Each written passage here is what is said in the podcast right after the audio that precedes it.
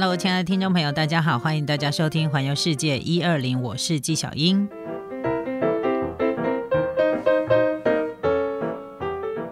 最近呢，我在一些日本网站上，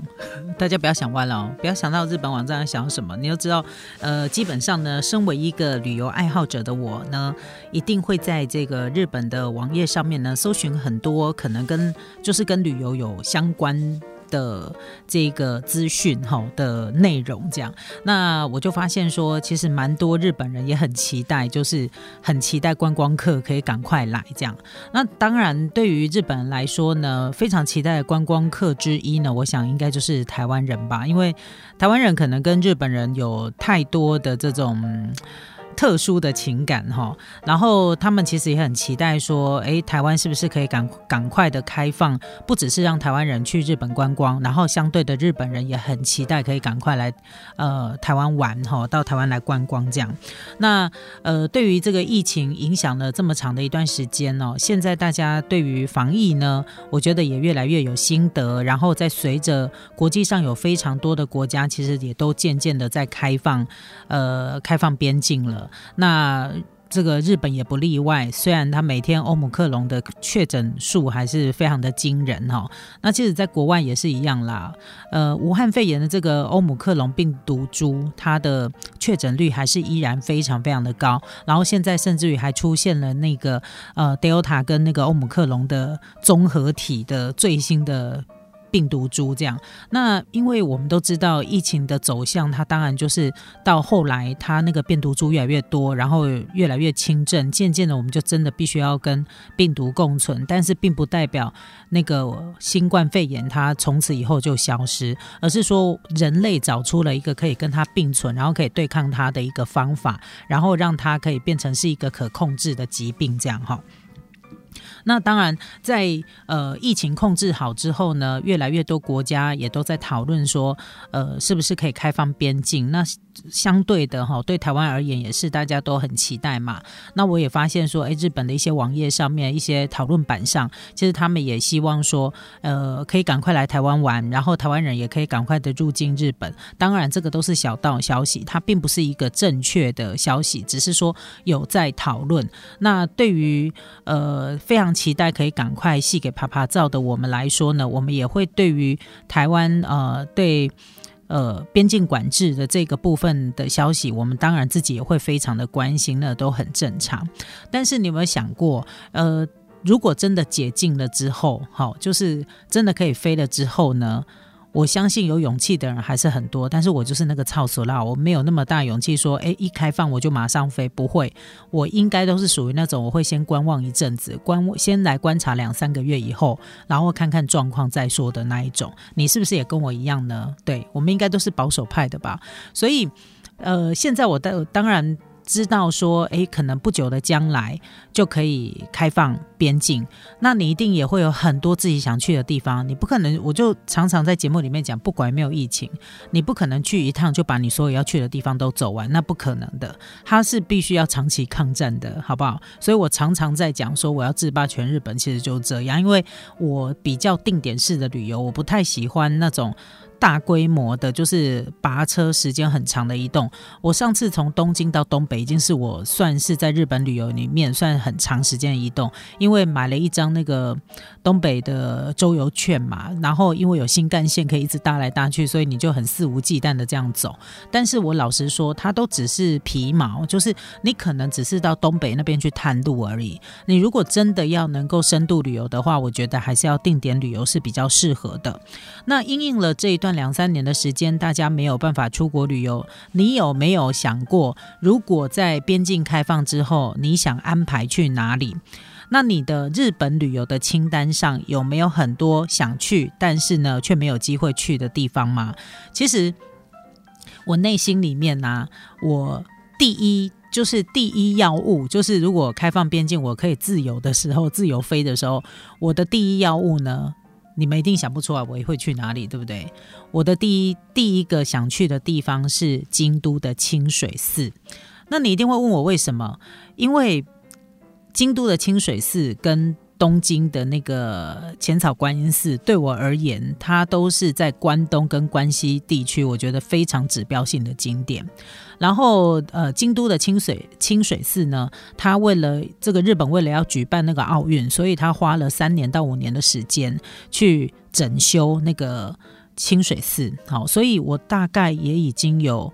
呃，整修的这段期间呢，我都没有去。清水寺，因为当然后来遇到疫情，那之前还没有遇到疫情的时候呢，呃，我就没有把清水寺呢排进景点里面。那我就很想要再去重温那种，因为去京都很多次，但是我都没有去清水寺，因为它整修嘛。所以当当它整修好了以后呢，我真的很想要再一探究竟，但是就遇到疫情，也没有办法去哈。所以我的第一要务呢，就是我会先到清水寺去哈，就是我在解封之后呢，我最想去的地。地方就是京都的清水寺。那当然这几年在呃网络上呢，也都票选了很多网友也都开始在票选，然后讨论说，哎，如果这个边境解除之后呢，这个解禁之后呢，你有没有想要去的人气清单有哪些？那我们可以来了解一下网友们大家。最最想去的那个人气一定就是最人气的景点有哪些？可能跟你内心里面所想象中的有很多不一样。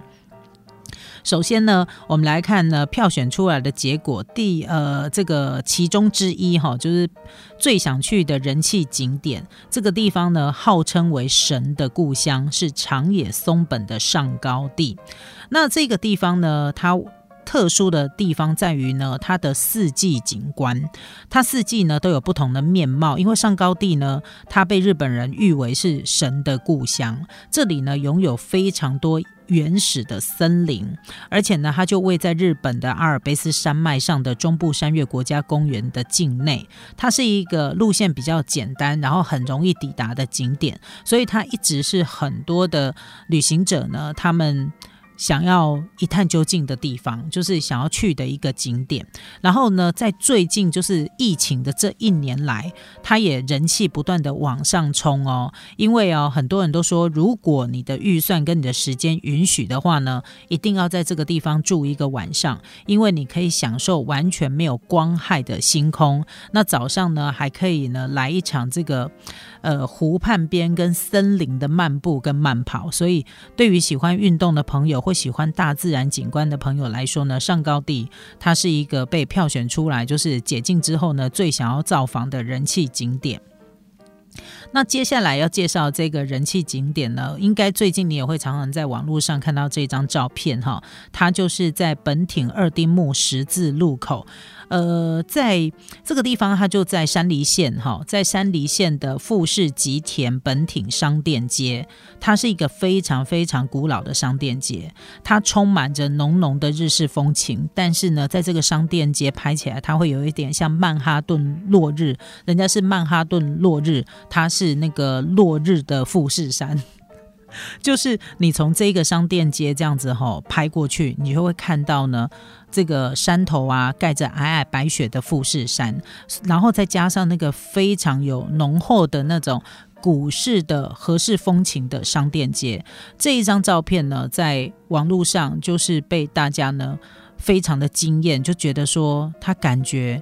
就好像是你来到了。古日本那样的感觉，有穿越的感觉。对很多怀旧情怀比较深的旅行者来说，他觉得这是一这这是一个非常有 feel 的地方。那其实这个本町二丁目十字路口呢，它非常的好抵达。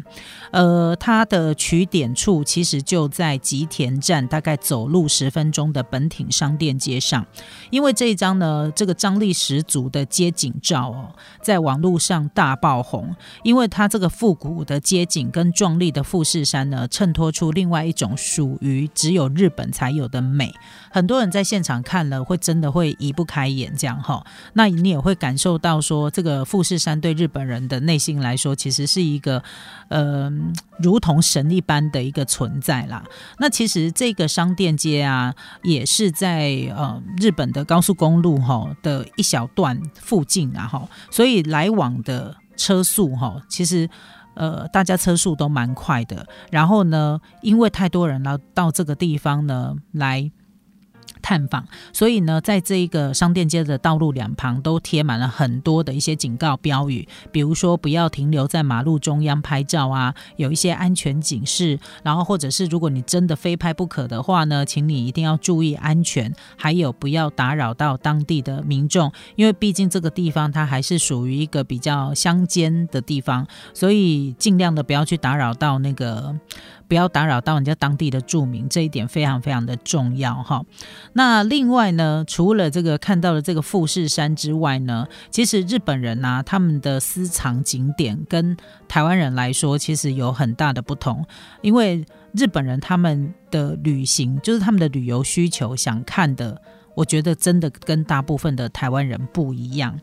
台湾人喜欢去的景点啊，就是。一定要有办法去逛街买东西。好，那日本人他们在票选这些景点的时候，你会发现他们真的都是以 view，就是。可能他只有在某一个角度上，或某一个时刻、某一段时间上，他会呈现出这样的一个光和影的变化。有可能因为这样的一个 feel，他就必须要到那个景点去。台湾人比较不会，因为往往呢，这些景点它通通常都是在比较偏乡，然后比较偏远的地方。那台湾人对旅行而言，哈，尤其是对于自自由行来说，其实还是都会偏向去比较热闹繁华的地方。可能因为台湾人天是天。性爱热闹，你知道吗？所以对于那种比较偏乡啊，其实真的只有少数的人会喜欢呢。我就是属于那种少数的人哈。我去的地方就是越偏乡，越偏乡越好，因为我觉得他越能够去感受到真正的那个日本国情，这是我的感觉啦。所以你会发现呢，日本人他们私藏的景点通常都是在 view 非常好、非常疗愈的景点。接下来我们要介绍的这个景点是位于香川县的道基山高屋神社。这个高屋神社呢的要进到那个神社的入口的时候呢，它有一个叫做天空鸟居。那它最近不知道为什么就是密就是。默默的就在所有的观光客呢要去的必去景点的清单当中默默的崛起。从这一个神社啊，就是你你要那个到这个鸟居，然后爬到那个神社哈。你如果去过他们那个山上神社，你就知道他们必须要爬好汉坡，就是鸟居有一个大鸟居在山下，然后你可能要爬很多的阶梯或半座山，你才有办法去到神社的那一种。好。我曾经去过一个在关西地区，在福知山的一个黄大那个黄大宫神社，它其实就是一个像这样的地方。那通常这个都是在比较偏乡的地方会有的神社。那这一个高屋神社呢，它的天空从天空鸟居要爬上神社，大概要爬四十分钟到五十分钟，因为你总共要爬两百七十个阶梯才有办法抵达本宫。那到这个地方呢，它不会有太多的观光客，为什么？因为第一，它很山区，所以它对很多人来说，它其实真的是一个秘境。那最特别的地方就是，如果你从这一个高屋神社的鸟居往下，你可以俯瞰香川的那个市区，还有呢这个踏户内海的一边有海景，一边有市区的街景，非常辽阔的视野呢，会令人觉得哇。世界之大，人真的非常的渺小。那当然，来到这个要到高屋神社呢，除了自己开车之外呢，你也可以呢直接坐这个 JR 哈，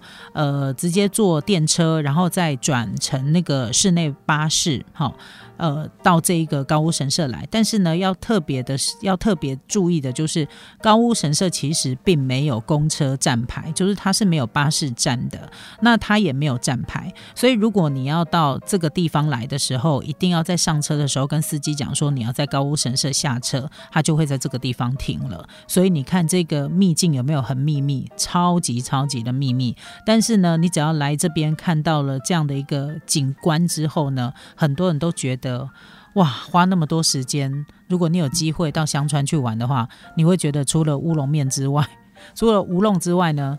这个这一个高屋神社呢，的的确确，我觉得它会被列为是大家最想要去的景点之一。你只要看过那个景观，你就会觉得真的是不虚此行了，花那么多时间来这里都值得了。像这样的一个感觉，你们可以了解吗？